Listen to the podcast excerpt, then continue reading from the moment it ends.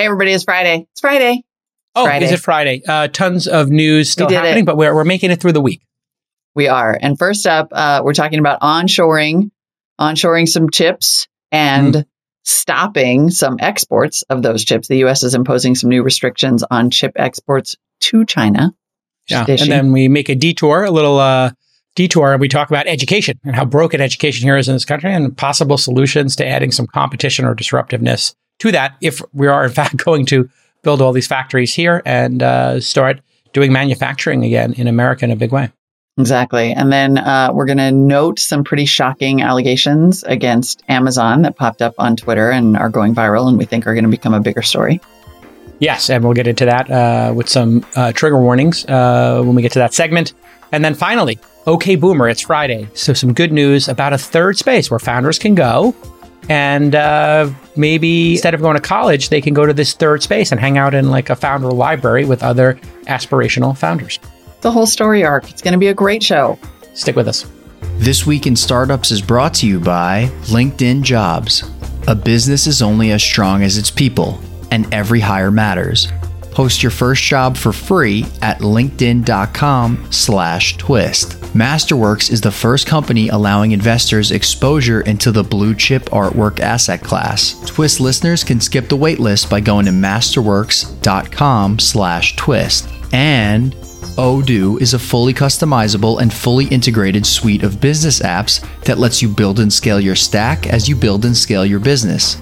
Your first app is free forever, and right now Odoo is offering $1,000 off your first implementation pack at odoo.com slash twist. That's O-D-O-O dot com slash twist. All right, it is Friday. We made it, Molly. We made it. Look at us in our like somber. We're like, Black. "Oh, we put our black shirts on. Yeah, I would like to kill this week. It's Friday. oh, dude. Jesus I Christ. just, I just want you to know that I'm sending you a little hug from my garage studio to you. Ah, yes, thank you, thank you. Well, I mean, listen, high class problems, right? Um, Yeah. Lots of news in the news. Uh, if you haven't been watching the news, it's been like a lot of news. I would a say. little bit of a like a it's like a news. We I started a news Slack channel, by the way, at our organization for our investment team because there's so much news. Yeah, I was like, you know, it seems like it could be useful. Twist taping thing is so great. Sure. Like, let's just keep up on the industry and trends and whatever. Yeah, yeah, yeah. But Right. now I have to now I have to resist the urge to be like, did you see what happened with Ginni Thomas? You know, like that's gonna well, yeah, you know, I think with the uh, distractions at work, uh, some people are sensitive to it. Some people are good at multitasking. So you have to always like think that through as a Yeah, leader oh, in no. the We're just putting in like VC stuff, like yeah. industry, you know. Pin a message up top as to what the intention of it is, like things that would professionally idea. develop the organization, right? Like, Great idea. Yes. Here's what this is for. So this is, and here's what it's not for. right. That's where always gets people in trouble, Molly, is the um, creating Slack channels that, you know, don't have a defined purpose or um, ground rules, uh, Right. I'll say. Like, you know, Right. like random bad. In fact, maybe I'll change the name to like VC news or tech news or important investment news. Yeah. Important Notable news. or something. I mean, like nobody's. Yeah, nobody's putting news. in any politics. Like we didn't. That's not the you know. It was like would Yeah. we like a channel where we talk about things that are happening in the tech industry and investing, PD. Yeah, I think. Great. Yeah, I would say put things in this channel that would provide significant benefit for the team to discuss or know Yeah. about. Yeah. Something to that effect. Because you may get somebody who is like, oh, you know, you know that person, like the uncle who forwards you every news story? And they're like, Molly, mm-hmm. you care about the environment. Check this out. There's two for one solar panels for sale in in my local newspaper. And I clipped it for you and I sent And I it to you with a post-it on it. Yeah, you got Oh that my uncle? god, my I grandma. No, my grandma was that. My grandma sent the clippings I'm that uncle. all I'm that time. uncle now. Yeah. I'm turning into Yeah. that uncle. Oh, is this tertiary tertiarily related to you? Here you go. Exactly. Yeah. it's always great. it's always great when somebody gives their screenplay and or business plan for a pizzeria to my dad when he was a bartender to Oh. give to oh. me. And then my dad has to spe- you know, set up a phone call with me to discuss it. And I'm like, Dad, I don't, I don't invest in pizzerias. What am I supposed to do with this? Person gave me three copies of the business plan, one for you, one for Mark Cuban, one for Elon. one, there's there's one here for Larry Page. I'm like, throw them in the garbage. I they're, they're don't even know that last They're one. bound. I understand they're bound. They're bound. Oh, that's amazing. I mean, they're Yeah. bound. All right. Well, All right. anyway, speaking of news, Speaking of news, the U.S., um, of course, recently passed the CHIPS Act, the bipartisan CHIPS Act to jumpstart manufacturing of semiconductors and stuff here in the United States.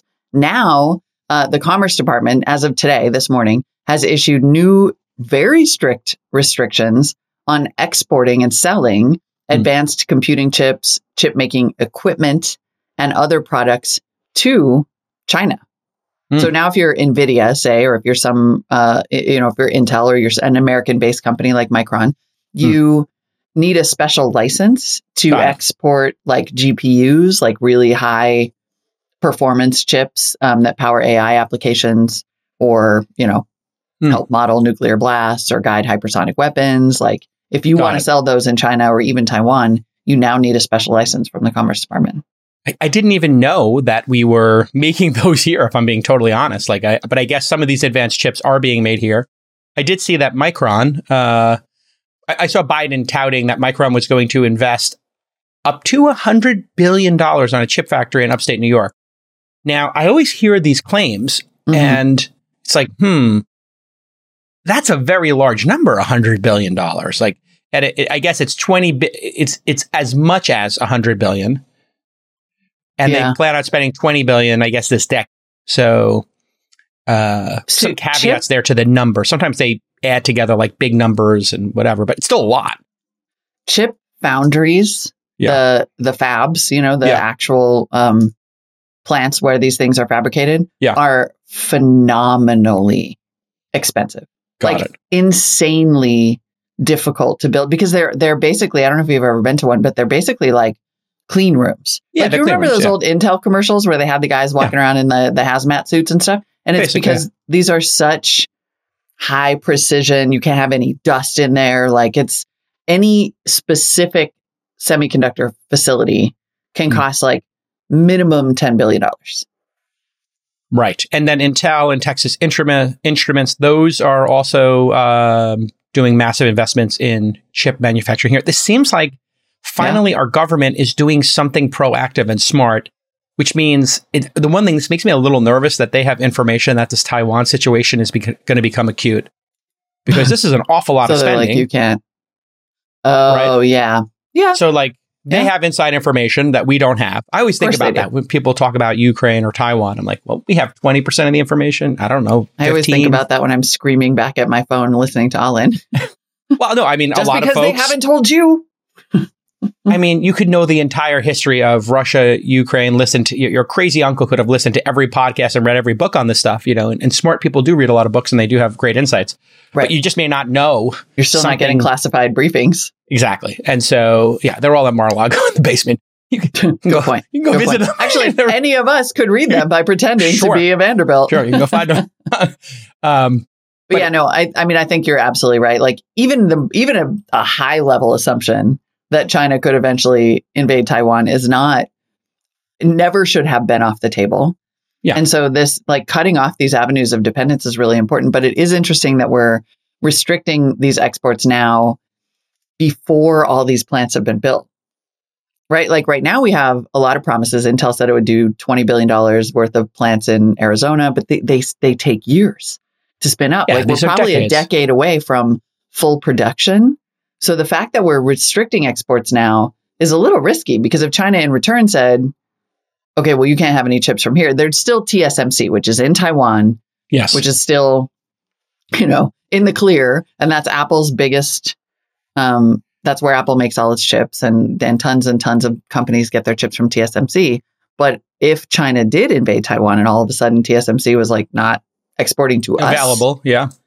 We- We could have hard could drive shortages. We could an have issue.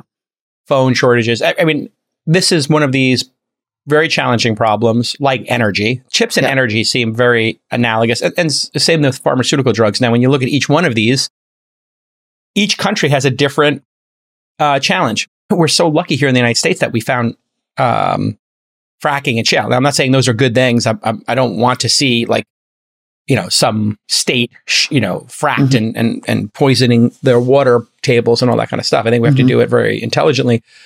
But the fact that we're not sitting here wor- worrying about winter like Germany is, Yeah. is is a is really important. And I I think this road to resiliency is something every country has to invest in. And this is something like on a bipartisan basis that we elected Biden to do. He was Mhm. supposed to be like this old guy who came from a different era where people could work with somebody across the table and then go, you know, disagree with them about, you know, some, you know, um, cultural issues or whatever, stylistic issues. But hey, it's in Amer- all Americans benefit from energy resiliency, chip resiliency, and pharmaceutical lower prices. And so that's great Yeah. to see that they're working together. Finally, these incompetent morons in Washington are getting something done together. That is for the American people. Like we need to be resilient on chips. We need to be resilient on pharmaceuticals. We need to be resilient on um, energy. Let's go. yeah, let's go. No, I don't want to deal with any of these dictators anymore. It's like this overhang of Yeah. anxiety. And how great would it be if we're like, yeah, we don't need your chips. We, We don't don't, need Exactly. your drugs. We don't need your masks. And what this requires, you know what the other shoe that has to drop here is? We have to take our immigration system and we're going to need to overhaul it to make sure that we have people to work in these factories. You know, and some of them will be automated, of course, uh, robotics, we get it. But other things that require humans. And so we're going to need to let some people in if we, do, we have too Yeah. many job openings. These days, every new potential hire can feel like a high stakes wager for your small business because, listen, we're living in turbulent times, so you want to be 100% certain that you have access to the most qualified elite candidates. That's why you need to check out LinkedIn Jobs. LinkedIn Jobs helps find the right people for your team faster, and they'll do it for free. And you can add your job and the purple hiring frame around your LinkedIn profile to spread the word that you're hiring. They've got tons of simple tools over there at LinkedIn Jobs to make screening questions easy so you can find the candidates who really want the jobs. And of course, you know they have the skills and the experience all out there on everybody's profile, people voting for what skills people have to validate that for you. I don't have to explain how awesome LinkedIn is and all these features. You know that because you're on it every day. And this is why small businesses rate LinkedIn jobs number one in delivering quality hires versus leading competitors. LinkedIn Jobs helps you find the qualified candidates you want to talk to faster. And did you know every week nearly 40 million job seekers visit LinkedIn? That's right. Post your job for free at linkedin.com slash twist.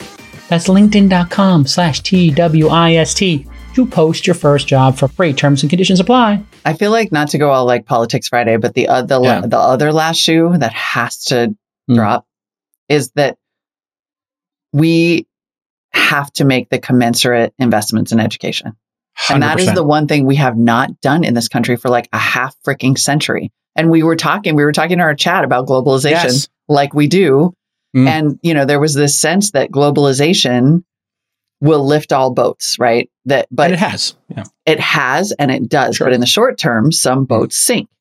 And so we Yeah, pushed through, you know, for in the last 30 years Hmm. under 100% the Clinton administration, the Obama administration. These were very pro globalization administrations that couldn't then or didn't or couldn't get through Republican Congresses equal and opposite investments in education and Yeah. training and retraining and upskilling and and shoring up patching the freaking holes in the bottom of the boats in Yeah. the rural parts of this country that then went on to vote for Trump and we're still not doing it like we're still not What's your ma- you got a pairing silver bullet? You got a the silver Chips bullet? Act with investment it's just freaking money like it's got to What's be your the silver same bullet for investment in education? Because we spend more than any country. Like we're we're we're, we're our, what's really off here is our spend is absurdly high per student, and our results are you know mid at best. So what's your solution? I mean, I have Do- a solution is that but- true that we sp- are spending Oh yeah, yeah. I mean, if you pull up a list of uh, spending per student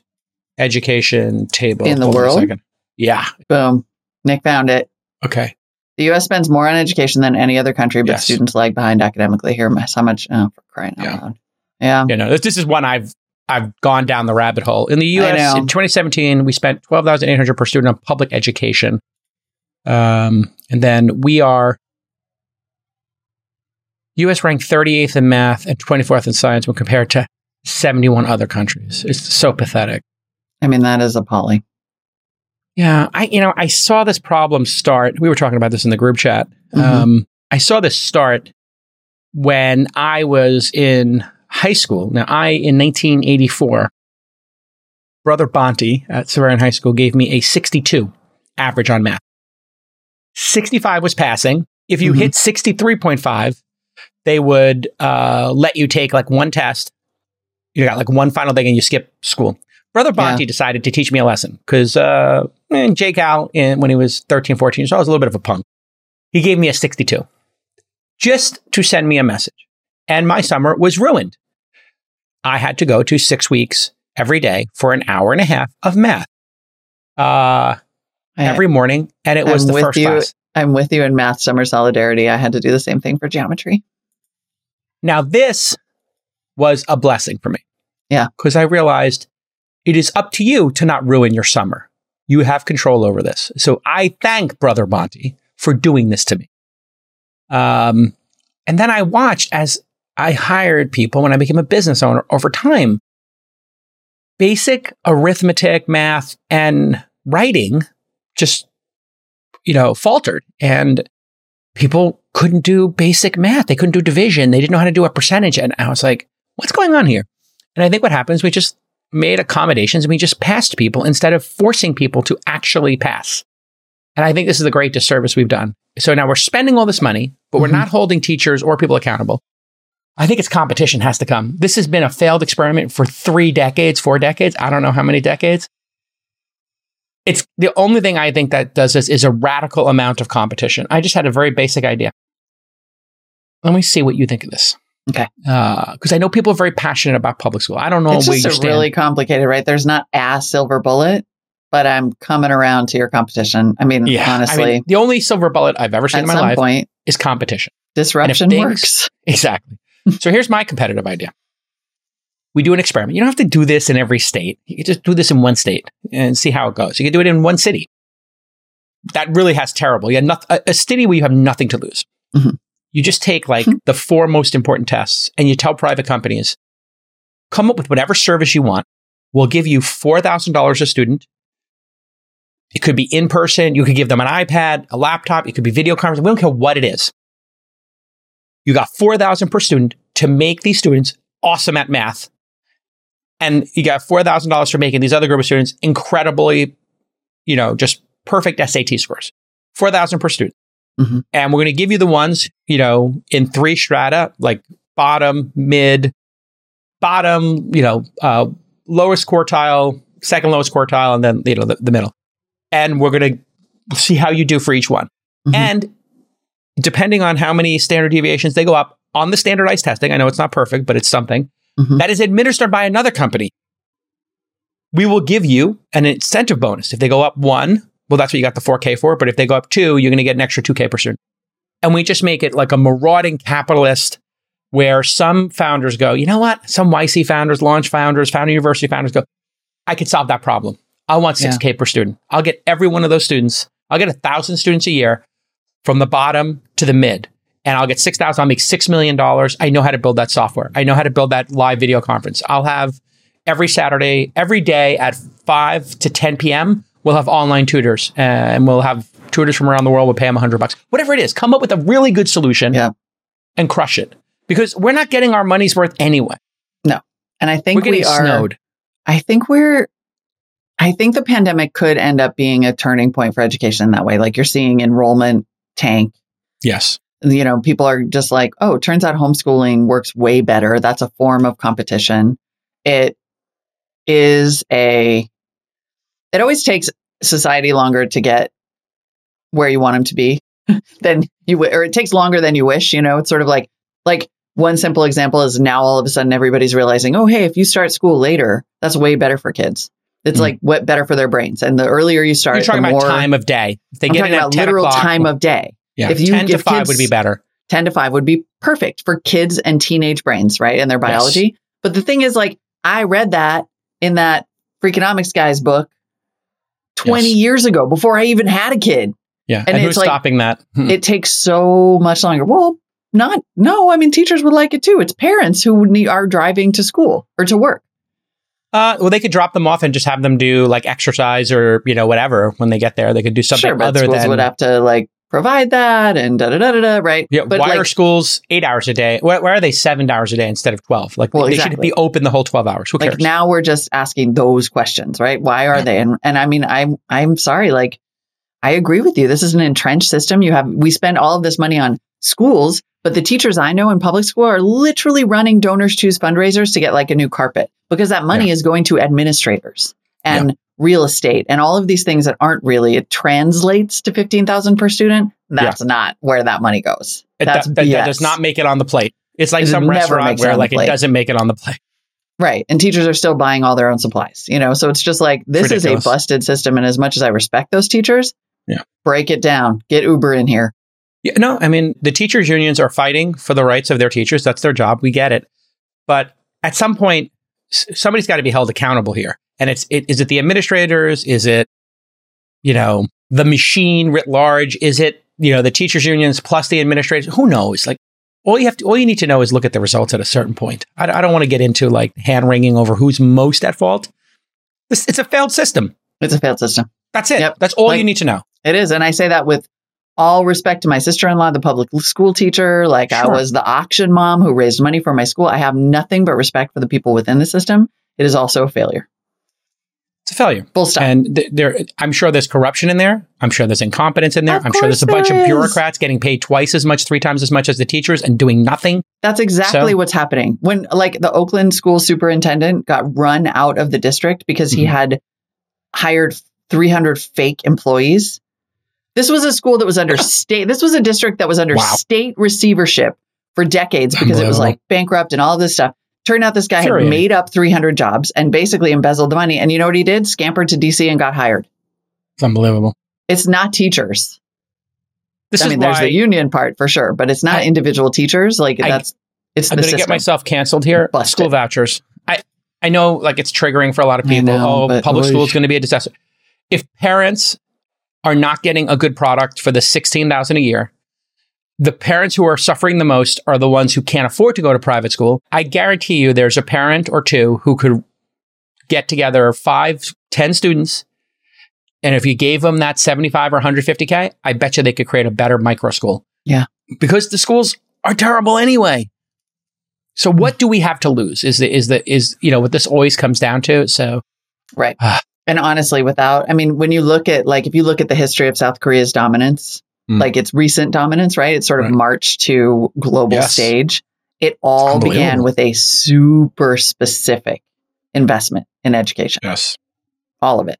And we just, we got to like, we have to do that. And it can't, you're right. It can't just be like shoveling money. It's got to be a whole system of incentives and outcomes. And mm-hmm. Yep. and it's right now. It's you know you, the the really sad thing is they're changing. I don't know if you saw the New York Times story. I, I didn't read the whole story. I just skimmed it, but there was a story about a you know I guess it was a chemistry class and like who's responsible. Like he can't fail students, uh, and they're not coming in prepared enough. I hear this all the time. You know, oh, that have- professor. yeah, the professor is like that was a really, that was more complicated than it appeared. It's, I it did a seems like a very complicated one, but Yeah. I do hear anecdotally many times people come to college, they get in, Yeah. but they're not prepared. And it's like, we need, this person needs a year or two of pre college. And it's like, well, that should have been high school. It's like, yeah, well, th- that system's broken. So the conveyor belt got them into college, the college accepted them, and then they wind up failing out of college, or right. they feel like they're stupid because they're sitting next to somebody. And I was that student. I felt stupid sitting next to certain students, and then I just took control of my own destiny. But Well, You know, and, not everybody and has that ability. it's interesting because I think that New York Times story, that that uni- university professor story, actually goes specifically to what we were saying a minute ago. Is that that is equally likely to have been a massive administration failure in never dealing with because there's no accountability, right? There's the BS tenure thing, and then nobody Mhm. ever does any oversight. And it seems like this might have been like a pretty bad professor with a, a whole '90s teaching style vibe that was never dealt with administratively. And it took students being like, this is bad. And so you have the, but basically the, the end result here, the end, we, we still agree, busted Yeah. system, Busted not system. working. And we cannot win as a country Yeah. without that. It's a disaster. At the end of September, there had only been 158 IPOs in the US this year. That's a 78% drop from last year. So, how are banks and institutions managing their capital? Well, according to a recent McKinsey study, major institutions typically have 30 to 50% of their portfolios in alternative assets. And, uh, you know, listen, I invest in startups. That's an alternative asset as well. And I've also put a little bit of capital, uh, dipping my toe here into blue chip art. And I'm using Masterworks, the largest investment platform for investing in contemporary art. What they do is pretty simple. They get a, you know, some legendary art piece like Picasso or Monet or Banksy, and uh, you don't need to shell out 20 million. I'm not doing that. I'm not buying a 10, 20 million dollar painting, but I have bought a tiny sliver of one of these paintings, and that's what Masterworks does. And they've delivered an average of 29% net returns to their investors since 2019, according to Masterworks. And they recently had an exit for a 33.1% return in August as volatility rocked the uh, markets, right? So here's your call to action. There's a huge waitlist to join Masterworks, but you can skip the line and visit masterworks.com slash twist to do so. Once again, masterworks.com slash twist to skip the line. They got the .com. See important Regulation A disclosures at masterworks.com slash CD. But this, what's happening in chips, I think sometimes things have to break. Yes. And I think it's such a good point. Like, if you look at the chips thing, like people in our government are obviously terrified. Whatever they know about what's going down in Taiwan or a dependency on this has really shook them. And now yep. they're doing this. And then Which in Europe, awesome. they're like, what pipelines can we build to the Middle East? Is there any country we can get stuff from? Biden, uh, talking about Biden's good week, he's like, okay, who's a less abrasive dictator who we can get oil from? And it's like, uh, the Venezuelans? I don't know. Like, they, they didn't invade any countries. They're, Right. They're not like storming the beaches. Slightly less know, bad than the Saudis. Right. Exactly. Yeah. Sorry. Okay. Who, okay. Yeah. The Saudis are, uh, OPEC was, you know, jerking our chain. Okay. Find me another dictator. Find me another right. dictator who likes money. Yep. And let's give them some money. Now, of course, you don't want to enable another dictator, but I would say take the strategic reserves. And, and why are we not tripling them? We're rich. Why don't we triple the reserves? Why don't we have yep. three times as much for the next time this yep. happens? You know, and uh, let's build some more nukes, stop shutting them down. Well, so sometimes in a way, a we are tripling the reserves by investing in renewable energy, which is going to be decentralized, right? I mean, we are let's tripling go. reserves in a different kind of way yeah, with a massive I mean, investment. That's very exciting. I think I feel like, by the way, remember when I was like, "Did I come here at the worst possible time?" Turns out, no. For once in my career, I have perfect timing. Your with timing respect is to climate investing. Chef's kiss. Chef's kiss. It's it is chef's kiss timing because you know all this money is going to get poured into it on the road to resiliency. We yep. need to be a, a, all countries do. This yes. is the job of the government is to protect the citizens from, you know, uh, unforeseen or things that take planning. You know, chips are going to take decades. Pharmaceuticals are going to take years, and uh, energy is going to take, you know, years, decades, years to decades. You know, maybe not. It's going to take both. Three decades. Right? But there's going to be some stuff that happens in years and some stuff that happens in decades, and the yeah. decades is going to be like fusion, but but we're moving a hell of a lot faster than we thought we were going yeah. to. Hey, you know, right. but before we run out of time, yes. we were uh, last night. You sent me this thread. I was at poker and I saw this thread, and I'm I, I got very distracted at poker. Oh, sorry. Wow, I'm just like, yeah. oh my lord, you know, this is so dark, and uh, we I, we do need to reserve judgment, of course, on this because mm-hmm. this ha- this thread I couldn't find it in the news. Mm-hmm. But the thread has now gone viral, or I would say semi-viral, a couple mm-hmm. thousand retweets. So maybe you could fill people in on what's going on with this Amazon lawsuit and the alleged 60 minutes spiking of a story. Yeah. Or CBS News spiking of a story. Yeah, this is kind of this is one that, you know, full disclosure, we debated whether we should mm. talk about because we don't know all the details. We know that this thread appeared from a lawyer, uh, a pretty high profile lawyer who represents a lot of people against big companies. Mm. And she wrote an incredibly detailed thread last night um, about two things. One, how she is involved in a lawsuit mm-hmm. on behalf of a family whose son committed suicide, on behalf of someone who committed suicide using chemicals that he bought on Amazon. Mm. Um, and the accusation is that starting as far back as April 2021, this law firm started mm. urging Amazon to stop selling what they are terming suicide kits because there's this mm. chemical that you can buy on Amazon and and evidently it's you know Amazon's algorithm will recommend you should buy it with this and this and this. And they've sort of shorthanded this to a suicide. All kit. right. So here's what she said Amazon was bundling SN. This is the chemical. Yep. Uh, it's a salt of some kind. And obviously, Sodium nitrate is so the, Amazon was building, was I was sort of a- dodging it because I don't want anybody to go and buy it. Yeah, okay. So just as a point of order here, eh, trigger warnings, uh, if you, we're going to talk about suicide, uh, Yeah. self-harm. And if you are considering making a terrible decision, please get help, call your loved and nobody wants to see you go. So just get help immediately if you have any kind of thoughts, even if it's just in the periphery. You're, you're worthy of talking to somebody and we love you and we don't want you to hurt yourself. But we need to talk about this because it's important stuff. Yeah. So Amazon was bundling SN, this is a specific chemical, with other Mhm. products to basically create a suicide kit. Okay, so now this is a claim. We all know how that bundling works. You're buying guitars, strings, and it says, hey, do you want these picks? And do you want this guitar tuner, right? It, it's a very nice feature on Amazon. It's algorithmic, I believe. Mhm. I don't think that they have, maybe they have a human look at it afterwards. Who knows? But I, I do think that those bundles are algorithmic. I think so. In this case, we should point out, uh, they probably are. In this case, the recommendation was that the purchaser of SN also buy Tagamet, which is uh, to avoid vomiting up the poison. So Oh, a chemical to keep down the chemical, a Mm. personal use scale to measure the proper quantity, and the Amazon edition of the Peaceful Pill Handbook, a suicide manual with an entire chapter on how to die by SN. This was Got the it. bundle that people would be recommended when they go and search for this product. So, So- they were like, "That's you should stop that." Now, according to this lawyer, again, I am, yeah. And the next piece of this is she's claiming CBS News uh, was going to do a story on this and spiked. So these are alleged. Mhm, mhm.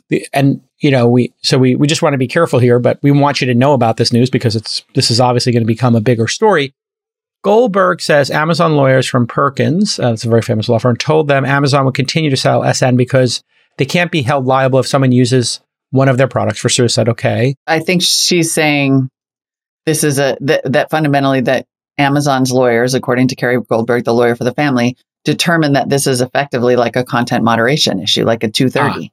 That if Huh. just because this exists on Amazon's site and is algorithmically bundled with these other things does not make Amazon responsible if someone uses it to commit suicide. Yeah. Um so So then she says yes, that they were gonna they had been in contact with 60 Minutes, that they were gonna do a story about this, that she had, you know, sought repeated assurances from the producers at CBS that they would actually run with this because it's so painful for these families to talk about having lost someone to suicide. But that then they got to a certain point and CBS called and basically said, We're we're not gonna do the story. and it seems like this keeps happening allegedly again we, you know all this is going Right. to be um, sh- shaken out and uh, we'll, we'll, we'll get the final um, truth here um, and from the other side directly from them i'm sure and some Mhm. press will probably cover this you know in, in detail and do some primary research here a few days after receiving a response from amazon goldberg says another person a 17 year old named tyler took his own life using this sn bought off amazon uh, we did some our producers just did some basic research on it on amazon um, and reading the reviews, seems like people are using it uh, for reef tanks for coral preservation. Uh, in the comments, refining precious metals, uh, less mentioned in the things. And when our producers went to the page, its kit was for coral reef stuff. So Hmm. perhaps there are actual uses for this. So I, this is one of these very tough situations where there might be uses for this that are justified, and then there might be, you know, some other unforeseen technical ramifications like bundling things that shouldn't be bundled with it. Um, Right. And I think- so, primarily we wanted to flag this Yeah. because I suspect that this is not the last we're going to hear about this story. It is Hmm. fundamentally a very similar question to many of the, you know, we talk about this in the context of social media all the time, but everything is content and everything is moderation. And if, and even AI generated content, if that, if indeed an algorithm generated this bundle that people saw when they searched for this is, is kind of up for debate in this way. And also it's an absolutely horrible story, right? It's just got, it's, it's a Yeah. very well crafted and very detailed thread about something that is 100% going to get a lot more attention. So we just wanted to like plant the flag that Yeah, we don't Keep your know. eye on this one. We don't know. We, yeah, and and you know, attorneys, uh, you know, uh, act as a backstop in society in some cases to find these edge cases and make sure that they're solved. Other times, yeah, you know, they could be chasing a payday. We, we're we're open to all possibilities here, but we wanted to talk about it. I mean, I do remember this happened with Google. Right. Exactly. People were typing into Google search, "Hey, how do I do this self harm thing?" And Google came up with it was became like a very uh, intense discussion in the early 2000s. Uh, you you must have covered it at CNET uh, Yeah. or remember that discussion. And what they did was this wonderful thing. The, the industry got together and decided, you know what would be good? Is people type this stuff in to put a suicide hotline up there exactly. and then to put stories and direct people to areas where they uh, can get help. Same thing happened at Wikipedia. People were looking for methods and techniques to do bad things, and they came together as a group and said, okay, we can't not have a page on the topic of suicide, so we're going to have a thoughtful uh, way of directing people who might be at that page for a, a wrong reason because some people might be at the page for an academic reason, but Mhm. there also might be, pe- or it's just like there might be people for the coral reef reason, uh, and you just have to think it through. So, Mhm. Yeah. yeah, also, it's terrible. It's just And it's horrible. heartbreaking. heartbreaking. But you know, I, I, I'm assuming the people at Amazon have good faith. I would, just, I'm assuming that. Like, I don't know, but they should definitely get out there in front of this and figure it out. And then also CBS, like, really, they're I can't say I'm surprised about that at all. yeah, you worked at CBS, right? Was CNET owned by CBS when you were there? Mhm. CNET was owned by CBS. I'm not surprised. I mean, I, I will tell you, I was aware of similar Amazon's. Amazon is very aggressive with news outlets. Oh, really? Very aggressive. In fact, I at the New York Times know someone who was kind of taken off the beat because Wow. of sustained pressure. They didn't Amazon. like the beat reporter. Amazon used their influence to pressure, pressure, pressure. Hmm. Yeah. Very that's- aggressive. Wow. Yeah. So I'm not I'm not in the least and CBS is a media outlet. That's so you know, I mean I'm not Yeah. I could see that happening. I could imagine that happening. And it's it sort of ends up being this like doubly disappointing thing. Well, I mean, if you don't know the Jeffrey uh, Wegar, Wigand uh, 60 Minutes, right? You can look that up, but it was the, um, what was the movie? Uh, the, The Insider. Really Mhm. amazing movie about tobacco. And so, you know, I, I, this doesn't feel like a big tobacco level scandal, but it definitely, um, yeah. The Insider's an incredible film. Have you seen that with Russell Crowe? No. Yeah, may, mm, maybe. Oh, you got to watch it this weekend. Oh, I mean, anybody, if you haven't ever, if you've never seen this movie, I think it's like Russell Crowe's best performance along with Gladiator. Um, he pl- he pro- basically he plays the uh, person who did the research on how bad tobacco was for you, and Right. then you know his research got canned, and then Oh yeah, basically he was the, that. he was the original whistleblower. yes, totally. I have seen that. Um, but maybe yeah. clearly I need to watch it again. Um so anyway, all right, now Twitter is the uh the whistleblowing platform of choice in some ways. it is where uh, yeah, it's a very important platform. I understand, and yeah, it's very important that we keep that platform All right. you know it, operationally tight. let's make a let's make a hard tone turn here. Okay, let's do it. Yes, sorry. um because it is Friday, that is all the news we have for you today. We Mhm. will be keeping an eye on that story over the weekend and beyond. But right now, Mm. we got OK Boomer. We got Ami and An, two co-founders of this community group called Verci, joining Rachel this week on OK Boomer. Verci is this really interesting uh, experiment that kind of goes back to our education conversation. They're trying to build a physical space and community for college age kids, age 18 to 25, who are not going to college. Listen, if you're a founder or an employee at a startup, it's critical that you become capital efficient. Fundraising is tough right now, so cutting burn is really important. And one great way to cut costs is to run all of your SaaS apps on one platform, and that's Odoo. Using Odoo's suite of business apps means you won't have a bunch of messy SaaS subscriptions. Everything you need is already on Odoo. All you have to do is turned on when you're ready, and they'll only charge you for the apps you use. Odoo has over 40 main apps and over 16,000 apps from their open source community. We're talking about sales, we're talking about accounting, marketing automation, HR, website builders, and so much more. And this will streamline your business. No more issues transferring data back and forth, and you'll have one customer support contact across all your apps, not 20. Odoo is the only software your company will ever need. You're going to get more done in less time and save a ton of money. And here is the best part. Your first app is free forever, and Odoo is offering a $1,000 credit on your first implementation pack. So go to odoo.com slash twist for $1,000 off. That is O-D-O-O dot com slash T-W-I-S-T. Okay, Boomer. I understood the assignment. Thank you so much, Ami and An, for coming on this segment of OK Boomer. Ami and An are two of the co-founders of Verci, which was the first place that has ever asked me to moderate, which was awesome. Um, a ton of people I know have been talking about Verci. They've been talking about going to co-work at your guys' space. And I'm sure with New York City Tech Week coming up, you guys are going to be talked about a lot more. So I thought this is probably a really good time to have you on. So again, thank you guys. Howdy, howdy. Thanks for having us. So first things first, what is Verci? Because I know it's not just a co-working space. Basically, short short TLDR is um, that this behind every like progress driven dynamic society has been a library like institution that serves as kind of like a cultural collision hub um, that ends up like catalyzing uh, a lot of this debate and learning and um, community and academic growth. Um, so like examples of this have been the Greeks um, with the Acropolis or India with Nalanda, um, the Bauhaus Library in Germany. Um, but currently there aren't that many kind of library-like institu- institutions. Um, today, universities and schools are not really able to fulfill this role in society as much. and we're in the age of like uh, a lot of self-directed learning, um, a lot of dropouts, uh, a lot of entrepreneurship. There's a lot of free information that, that's being democratized.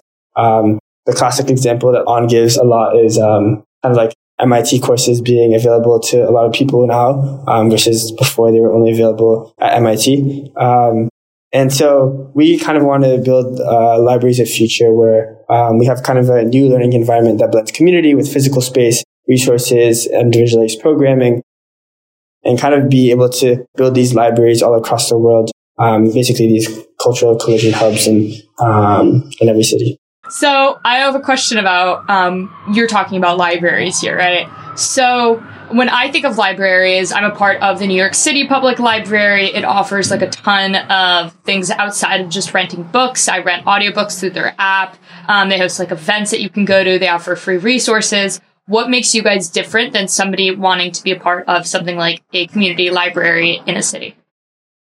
Yeah. So like uh, for context, Am and I both kind of dropped out. All of our friends dropped out, built our own companies, built our own sort of like successful projects or organizations on the side um, that grew into like um, our entire careers and livelihoods.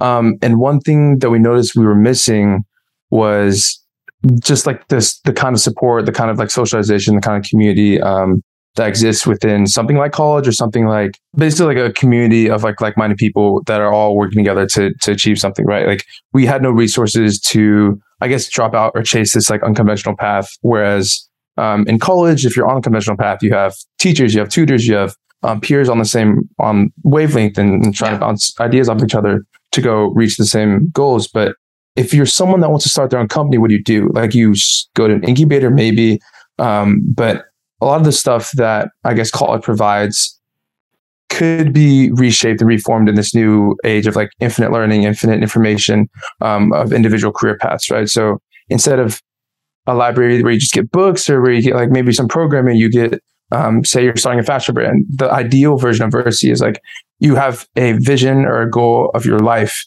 and, and a passion and mission that is not catered to you um, via traditional means, uh, but you still want to pursue it. So will help you with basically the infrastructure to drop out to chase that dream. So um, examples like a fashion brand, we'll find you fashion mentors, we'll find you um, help you build like a manufacturing base, help you do all these things that are aligned, and we can help you on an individual basis rather than um, like a cookie cutter. Like you go through school, you go through a curriculum. What we have most experience in is like is like startups and like um, tech entrepreneurship. So like if you come into our program, we'll help you find investors, we'll help you find talent, we'll help you find um, we'll like coach you. Like all of us have built tech companies. We can all help each other build tech companies um, and kind of like mentor each other. It's much more like the infrastructure to chase your own path rather than is just like another building of, of books and uh, some social light programming. Yeah. This is a, such a this is such a good idea. I did graduate from college. I feel like sometimes I'm, I'm an anomaly in the little tech world. I don't meet that many people that go to college, nor do I meet that many people who went to a state school. I went to Penn State. I loved it, and one of the big reasons why I liked it was that community factor that you're talking about. Um, because the school really is kind of in the middle of nowhere. There's not too much happening around it except for the beautiful town of State College, Pennsylvania. Um, you really do have to like engage in the school. Whereas if you went somewhere like NYU, you're surrounded by the city, so your community looks a little bit different. I think having these like focused communities, first off, I think they're motivating. Like I was around a bunch of other people that also really enjoyed their time at Penn State. My college was called IST, and a lot of people like aspire to do things like in the tech industry. So that's really nice. But also, kind of like you're talking about with the infrastructure of like the mentorship, you have that in college. And I never really thought about that. How, of course, a ton of our friends have been able to drop out, start companies, but finding that mentorship is a ton harder when you're surrounded by kids um, that are our age and not people that have had experience. Are the people giving this like mentorship and this advice people that are our age, or are they people that have maybe like a few more years under their belt? Like, where are these mentors coming into play? It's kind of both, right? So when you think about college, like I think you get the main value of like instruction information from two different sources. Um, one is like the prof- professors that are just like this is their domain expertise, right? People that have that have seen a million iterations of this subject and they can guide you along like the broad strokes. Um, but then the second value of college and like I think the main value proposition of college is actually the community and the network that you build. Um, it's just people, the peers you learn from, and like the people on a similar ambition and path as you that you can kind of align and go together with, right? Like um, Ami and I have been in hacker houses where we're all just like building together. Like I don't know how to maybe like position its widget or something, and someone that's sitting across the table with me is like, "Oh, I, I know how to do this." you just do like it's a very easy fix here. So I think it's twofold, right? Like if you assemble the right amount of people together, that's already a miracle in itself, and you can already create a lot of magic. It's like Spark at SC or or like Stanford's Entrepreneurship Club. If you put the right people together, they'll make a lot of magic anyway. And then the second form of that is like, while that's super valuable, you also would benefit a lot from people that just like seeing a bunch of reps, like just like like VPs at important companies that that just like want to show you like the the they've just seen enough. You know, they, they it's a different kind of mentorship that someone super experienced like that offers. So I would say both. Got you. That's mm. awesome. And with these like spaces, it almost reminds me, you already mentioned Hacker House. I was about to say this reminds me of like an extended Hacker House, but it also kind of reminds me of like co-living spaces. So we recently had on Ben from Goal House and Goal House is this really awesome like co-living space. Do you guys ever see like Verci in the future get it, getting even into like co-living or do you think these libraries and these like communal working spaces are really where your focus is. Yeah, I think uh, at the end of the day, like lifestyle is something that, that we're focused on. Um, so like right now, we're really not focused on co-living, but um, eventually maybe maybe we'll think about it. Um, I think what, what matters most to us is creating these collision spaces. So whether it be in living scenarios or whether it be in working or um, you know while you're reading or while you're you're um, just meeting other people, um, we just want to create those kinds of spaces. And the, the best way to do that right now, in, in our opinion, is to be able to build these kind of like library like um, spaces for other people. And so we're not kind of like crossing it off. And I have a huge background actually in co-living, but yeah. um, for now, we're not, we're not also um, pursuing it full time right now. So I guess that has to, uh, I can bring up the how you and I met actually. I met Ami in a really cool way. I was at Miami Hack Week and Ami had a house of people, which was really awesome. And I was like, who organized this? And I thought going into your house, I was like, oh, this must have been like, I don't know, like a company and organization. I didn't know that it was kids under the age. Like some people are teenagers by, you know, when they're setting up these houses at um, Miami Hack Week. And I'm not sure if it's just that Hack Week where, in particular, where it's people that young setting up houses. But you you have a ton of experience in not only setting up co-living spaces, but setting up events and you know, now with Verci, like this really does seem like such a natural path. So it's really cool seeing you get into this. Um, I think this is a really cool time to mention your background and On's background because you both have really, really cool things behind you. And this, I don't want to say Verci seems like expected, but it really makes sense that you guys are part of, you know, making this happen. Yeah, I can give like a really brief um, background, and Yeah. um, also I think um, some other team members and some other members on our on our team also have like a really interesting background. Um, so I want to highlight that as well. But um, I grew up between um, Tokyo and New York. Um, attended actually like public school in both places. Um, I actually didn't like really touch tech um, most of the time. I uh, was in like went to music school and um, played soccer, and um, that was kind of my main focus for most of my life. Um, and then kind of immersed into tech um, end of high school, beginning of college, um, and originally started working in startups just to, like pay the bills. Um, but then kind of started like building a lot of these like student entrepreneurship communities, um, helped like build and scale about a, a bunch of like ed tech SaaS startups and kind of getting into the groove of like these growth and community roles. And then for the last two, two and a half years, I've literally just been um, doing a lot of these like community type roles, whether it be um, launching digital communities for like politicians or celebrities or um, setting up like a bunch of hacker houses, like you mentioned, or content houses or um, working with a bunch of consumer companies. Um, it's all been kind of around uh, like how do we empower young builders and um, creators and um, just people who are ambitious and are, are dreamers. Um, and so that's been like the last two years, uh, three years for me. Um, and I dropped out of school um, at some point uh, while, while I was doing all of that. Very cool. And on, how about you? Did you did you have a, any time? Um, mine, very abbreviated version. In high school, I started a mentorship program for low income students, about 100 people, serving about 1,000 or so low income students around Kansas, Nevada. Then uh, went to Northeastern, um, kind of studied like five different things at once. Um, and uh, I actually went on a co-op program. So Northeastern has this really cool thing where um, it's like it's very experiential focused. Like every student goes on like two to three co-ops, which are like six month internships instead of going to school for a semester. Um, and I ended up going on a co-op um, at JPL in um, LA. And instead of going back to school, I just dropped out and started my own company. And I started the company online on Discord, and I had to learn all that other stuff on my own. It was really fun. Um, so I I recently left that company because I didn't find a sense of like community of like of young people to build with. Like I kind of miss like being at school or being with like my group of like hacker houses of just like building with young people. Like I need that energy. I need that um, ambition and drive. And it's just like it's different. Um, and it's like a lot harder to do alone, especially like COVID was happening. It was a lot harder to do alone and with like I guess older people. Um, and so I kind of just like focused on building with my friends um, after leaving that. And Ami was working on this thing, and I was like, "Hey, like this sounds really interesting. I want to, I want to help out." Um, and we kind of found ourselves kind of like facing the same problems. Of like young builders are not properly networked; they have no idea what to do. Um, it's really easy to help them. You just connect them and kind of show them what we've learned in the past year or two. Um, give them really cool experiences because like we're young, like we're we're all broke, and like it's pretty easy to please. Like if you put us all in a hacker house in Miami, like that's sick. Like that's like a lot of value and um, a lot of magic happens there as well. Um, and so that's kind of how I came across and I started working on a podcast of like young builders. And nowadays I just like focus on how to help young people work on stuff that really matters instead of like the more traditional paths that they are, I guess, forced to do usually. Yeah. Yeah. Very, and you, uh, I have to say, you have one of the coolest websites, personal websites.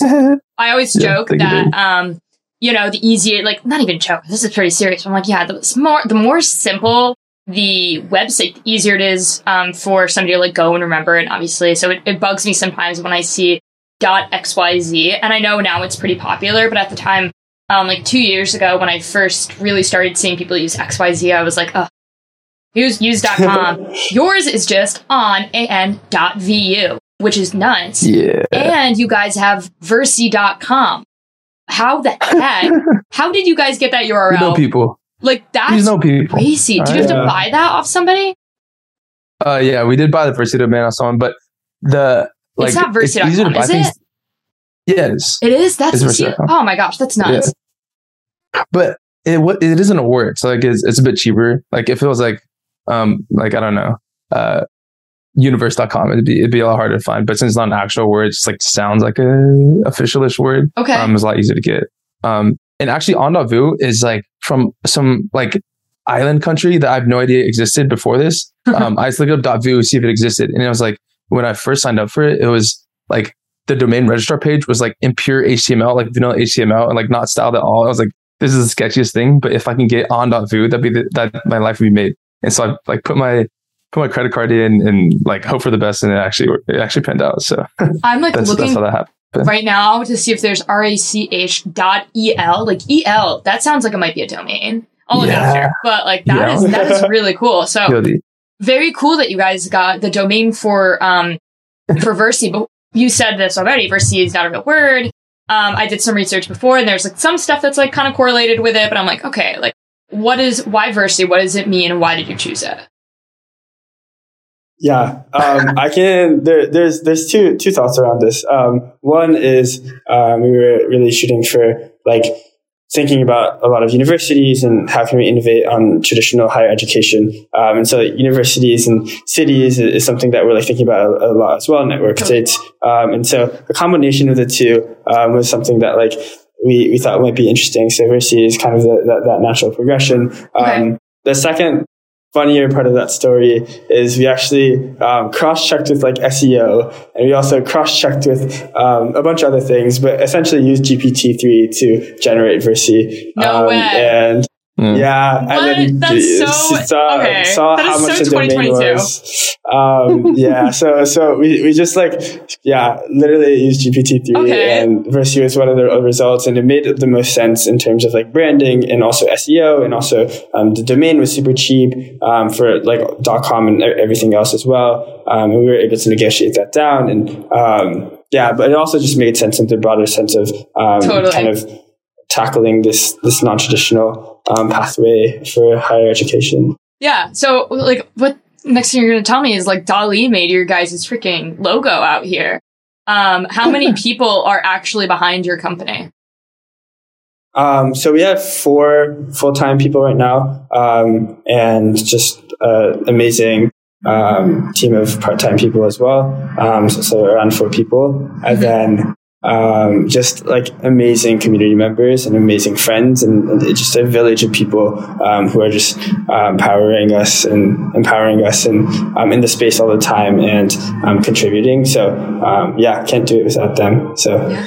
Uh, I'm super grateful for them. Like So- you. Yeah, I, I love going to your guys' uh, co-working space. I've been there now. Like I said, you guys were the first people that ever asked me to moderate anything, which has been cool. Love seeing um, people that Love come it. out too to listen. Like this last time, uh, okay, Boomer guest previously, Jules Chirpak, she's come on twice now, is a really good friend of mine and really knowledgeable in this space. And one thing that I noticed about the people that even came and listened is nobody was on their phone when we were talking, which felt really, really cool. So you guys are obviously bringing in some pretty engaged people, or maybe uh, Jules and I and Cleo um, had a lot of good things to say. But regardless, I think It's your guys' just so communities- interesting. Yeah, that's maybe, it. maybe you're Uh-huh. just a killer at uh, moderation. Yeah. Maybe you're don't just know. like an amazing moderator. You guys have great people coming in. They're serious about what they're doing. They're really respectful. The space is awesome. It almost gives me, um, I always say, like, WeWorks give off like millennial vibes. Like, you go and I'm like, oh Mhm. man, this gives me like, I don't know. It's obviously different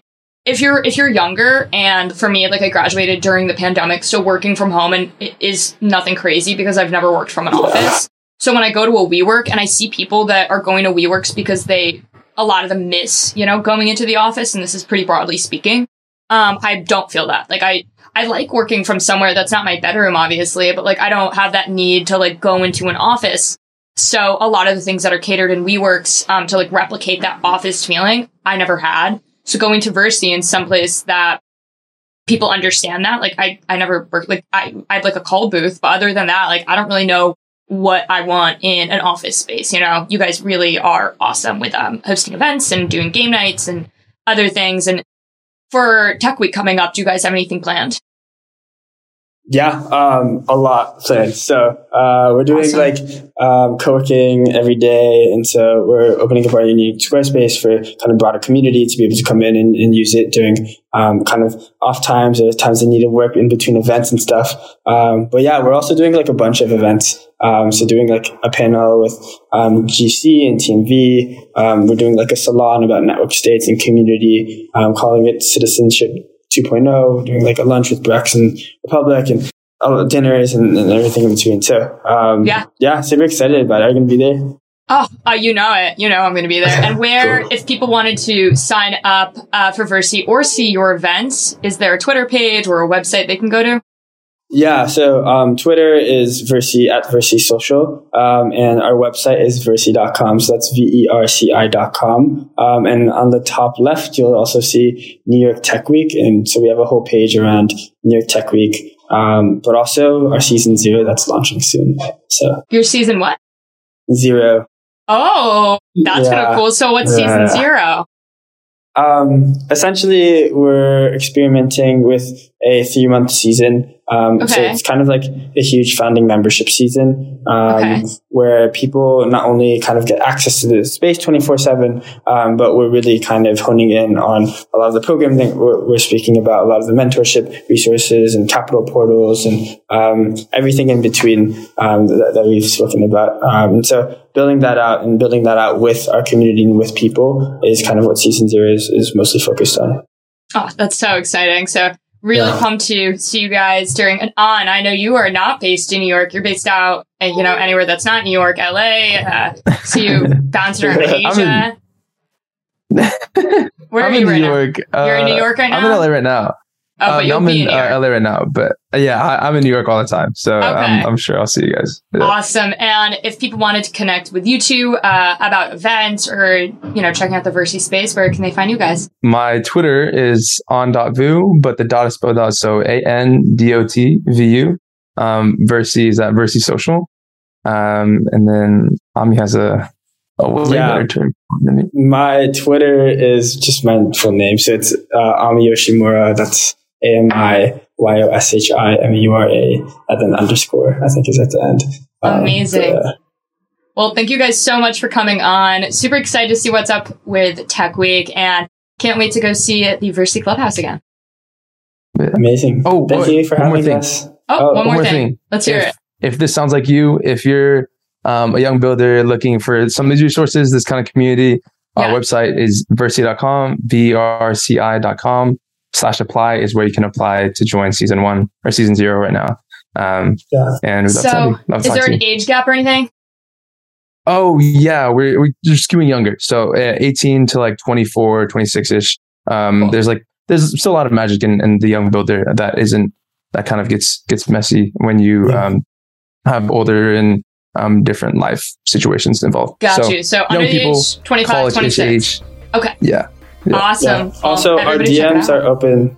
Our DMs are open at any time. Of course. So Amazing. we answer all of them. So yeah. Say hi. Great. Thanks, guys.